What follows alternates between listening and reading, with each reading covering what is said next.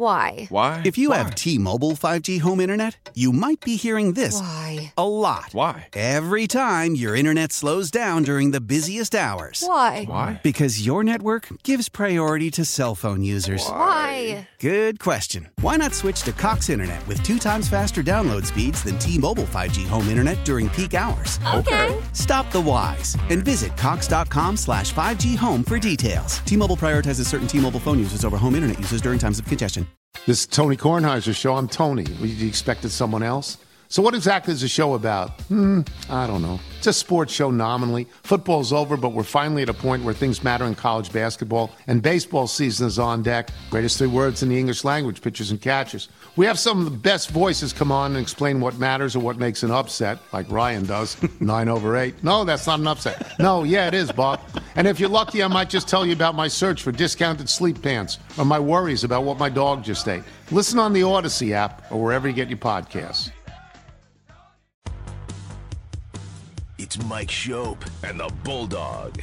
I don't love junior mints. I just don't hate them. I don't, I don't I don't understand why they are treated like second class candy. It's Mike Schopp and the Bulldog. Oh, There's a- you there's don't a understand why a team candy that is basically toothpaste wrapped up in stale chocolate is treated like a second class candy. All right, I get it. It's a good, valid question. It's Mike Schopp and the Bulldog. Is there a time to change? You know, the three teams I've drafted this year, second class candy is pretty good. On WGR Sports Radio 550. Welcome back once again. WBEN is airing live coverage of the events in Kansas City and the tragedy unfolding there at the end or after the uh, Chiefs victory parade. So um, we encourage you to jump over there if you want to have the up to the second latest uh, from KC. We're going to talk to Chris Trapasso right now, CBS Sports NFL draft reporter and analyst. Hi, Chris. Wait, let me put you on the air. I should do that. now, let's try that again. Hi, Chris. Hey guys, how's it going? Good. Um, thank you. So, no disrespect to meant to you and other draft analysts, but this is probably the beginning of draft quote unquote season here for most fans. Can, can we sure. start? And it's our first conversation in, in a while or about this draft.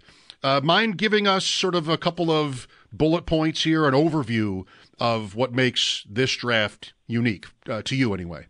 Yeah, it's really top heavy at the quarterback spot. It's probably 2020 with Tua Tagovailoa, Joe Burrow, Justin Herbert, Jordan Love. That was a really good class. Obviously, 2018. I think that one, this one is right up there in terms of just having.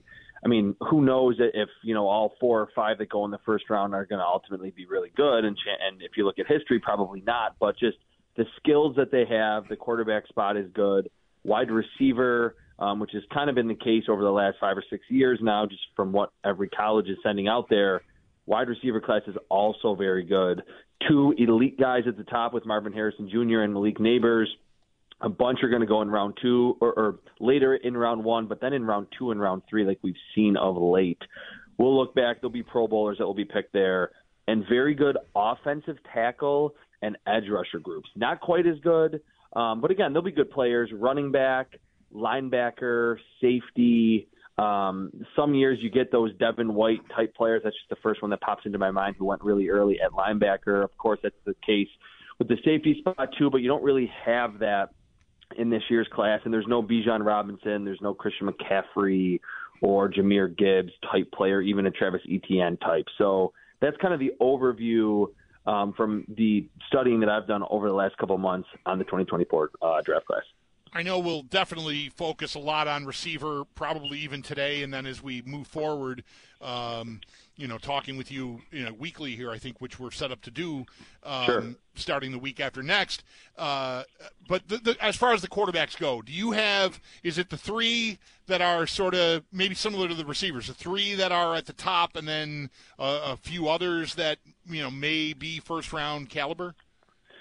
Yeah, I I, I have uh, Caleb Williams as my number one quarterback now, and with quarterbacks, I, I don't fall for any you know movement during the pre-draft process at that spot. Like the combine, the pro days, pretty much don't matter to me. Now, last year we went in and, and thought all right, Anthony Richardson is going to test pretty well. He had like a historic combine at like 204, like 6'4", 240. So I did boost him up a little bit because we all know how important athleticism is at the quarterback spot today.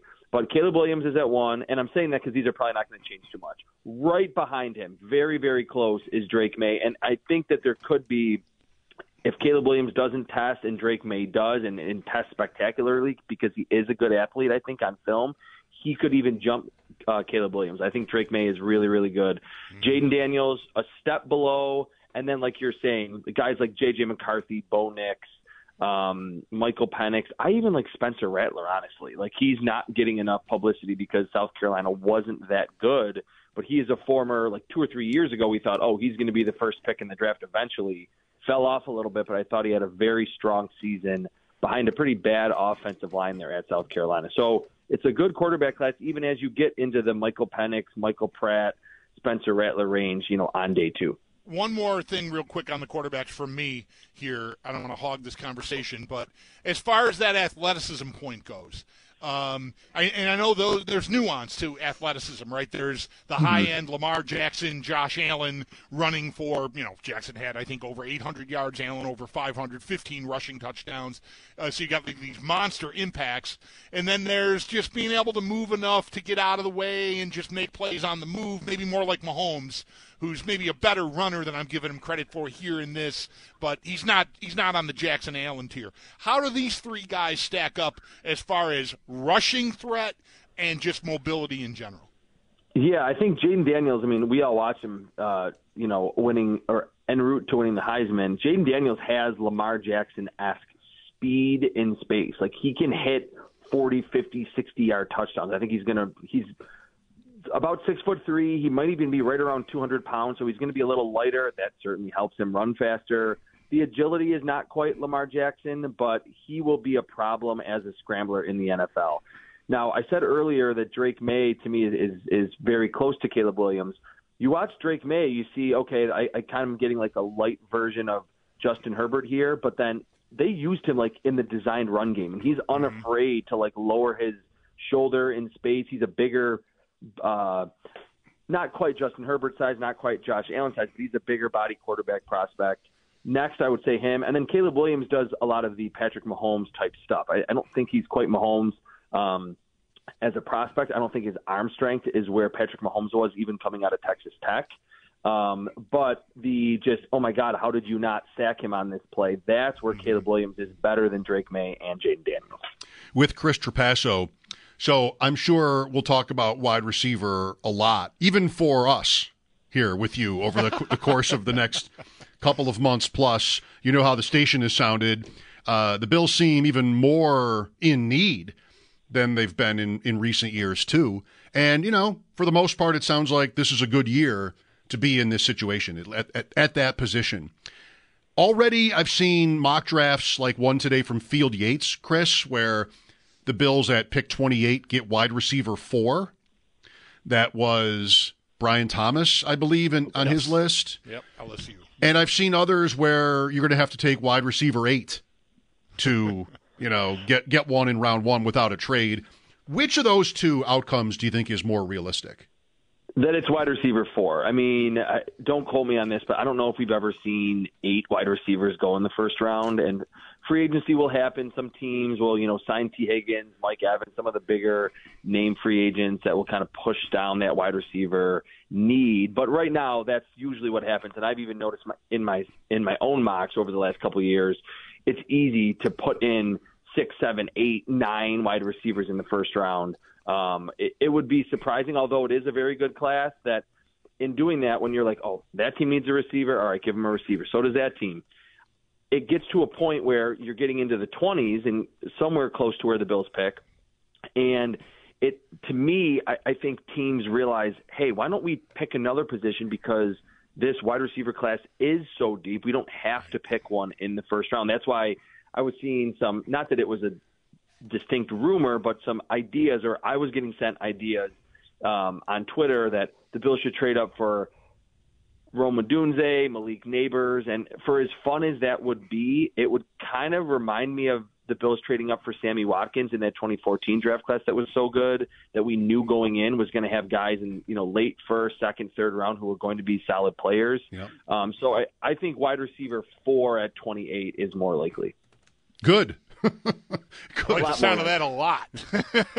yeah, because to to me, if if it comes to be their turn, they'll probably trade up two or three spots. That's the you know the way it usually goes. But if it, it comes to be their turn and only three receivers have been taken, each by the way in the top ten probably or possibly, then it's a really interesting choice, and it still would be uh, if you even pushed it to Friday, like you pointed out, all the quality depth there seems to be. I have just with Bulldog made a wager that I think they would go defense first, thinking that most of the considered best receivers would have been taken by their pick, but but maybe not. They're they're going to need help on defense though. As much as it seems so many fans seem to hate when the Bills turn to defense and the, with their top draft capital, you know, this year the way the roster, uh, you know, in terms of free agents and that looks, um, you know, that that's going to make I think more sense if they do that.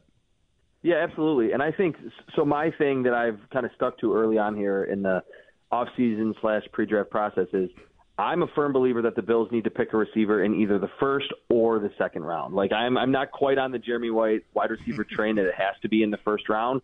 I, I'm, I think that they need to pick one though with the with one of those first two picks. If whether it's a bunch of receivers go in front of them or just like the guy or two that they really like, say they love Brian Thomas and he's gone, they love Troy Franklin, who I've mocked them a lot. I think he would just make a ton of sense from Oregon. If he's gone and they're like, all right, well, we're not just going to force it and pick a wide receiver that we don't really like. And I think that's kind of been a problem for the Bills. Like when they picked Kaiir Elam, they said afterward, oh, he was our last first round grade. We don't know if that's how true that is or, you know, like was he on the fringe and they ultimately traded up for him. It right. kind of felt like they forced that pick. Like we need a corner. We got to get one here when it probably would have been a better idea for them to just say, hey, look, like we don't feel like there's someone that's worth uh, whatever that pick was, 23, 25, and let's go another position and then hope to get better value later in the draft. So in that case, I think it would be fine if they had to go D end, defensive tackle. I, I'm not as huge on the safety spot because I think Sean McDermott uh, has shown that he can get quality production from the safety position. But if like the number one safety that they absolutely adore is there, and you know they they feel good about three or four guys that they really like and want to plug into the offense at receiver in round two, again, you're right that you guys will will be talking about it on that Friday leading into round two. That a lot of fans will be upset, but they could certainly go that avenue and still get two really yeah. good players. Right. Yeah. Who who are some names for that? Like, because they'll they'll be picking, you know, at the end of round two, just like they're picking at the end of round one, or you know, near enough the end anyway. And you know, okay. we, we, again, we'll have weeks and weeks to go over this, but the, the, the names at the top will be the names that we'll dream about, or not the top, mm-hmm. but you know what I'm saying, like the first round grade type guys. Um, so like second round, who are some who are some names that we can maybe start to crush on? Jermaine Burton is one for me from Alabama. Now, and I'm going to kind of harken back to Jeremy White again. I, I think his opinion that uh, that the Bills need someone that can stretch the field and he has a future as a wide receiver one. I think that's key given Stefon Diggs' age, the finances, all of that. Mm-hmm. Jermaine Burton from Alabama, he started at Georgia, transfers to Alabama, and was good at Georgia. Like he was like a wide receiver three or four, had some productive years, transfers to Alabama down the field threat right away. I think he's going to test very well to combine in the 40, vertical, all those explosion drills. I think he's going to be good in. And I liked his route running. They just didn't throw to him a lot, and the, the quarterback play, at least in 2023, obviously took a giant step back from Bryce Young to Jalen Milroe. So he's one that I've kind of circled as seems like he could be available right around pick 60 um, in the second round for the Bills, or maybe they would have to maybe you know, move up a little bit. Ja'Lynn Polk is one that I've, I've seen some multiple round mock drafts, and I have one coming out next week um, where he from Washington, Ja'Lynn Polk, this is, um, is kind of in that range too. Um, another one that was a down the field threat, made a lot of contested catches from Michael Penix, has some wiggle after the catch. Kind of feels like okay, in two or three years he could be a wide receiver one in the NFL. And it's always hard to kind of envision that when you're not talking about a first rounder but of course, you guys know, your listeners know, and I know that there's so many second and third rounders like DK Metcalf and Terry McLaurin, um, just to name a few, George Pickens, who were the seventh or eighth or ninth receiver picked, and they were wide receiver ones by probably their second season. So those two really stick out.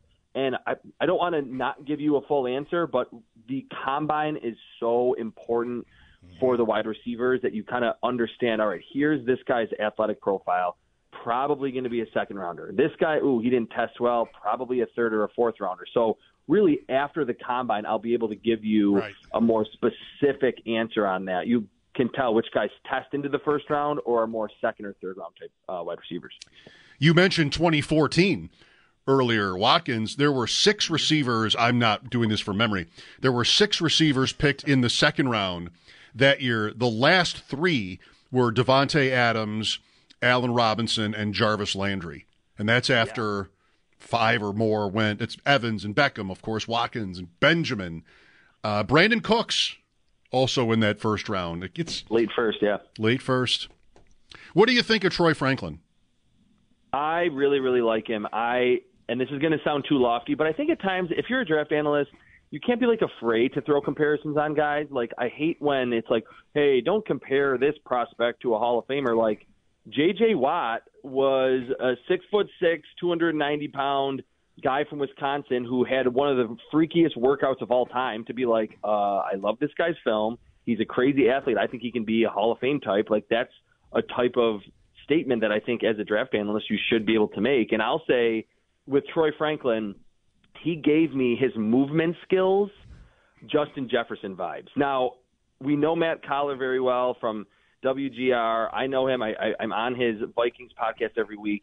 He immediately referenced to me like seeing Justin Jefferson in Minnesota, like had a different type of tenacity, almost Stefon Diggs like, like he wanted to be the Michael Jordan of, of the entire NFL and was working tirelessly in OTAs and training camp right away. So I think that matters, and, and you can't tell that about a wide receiver prospect.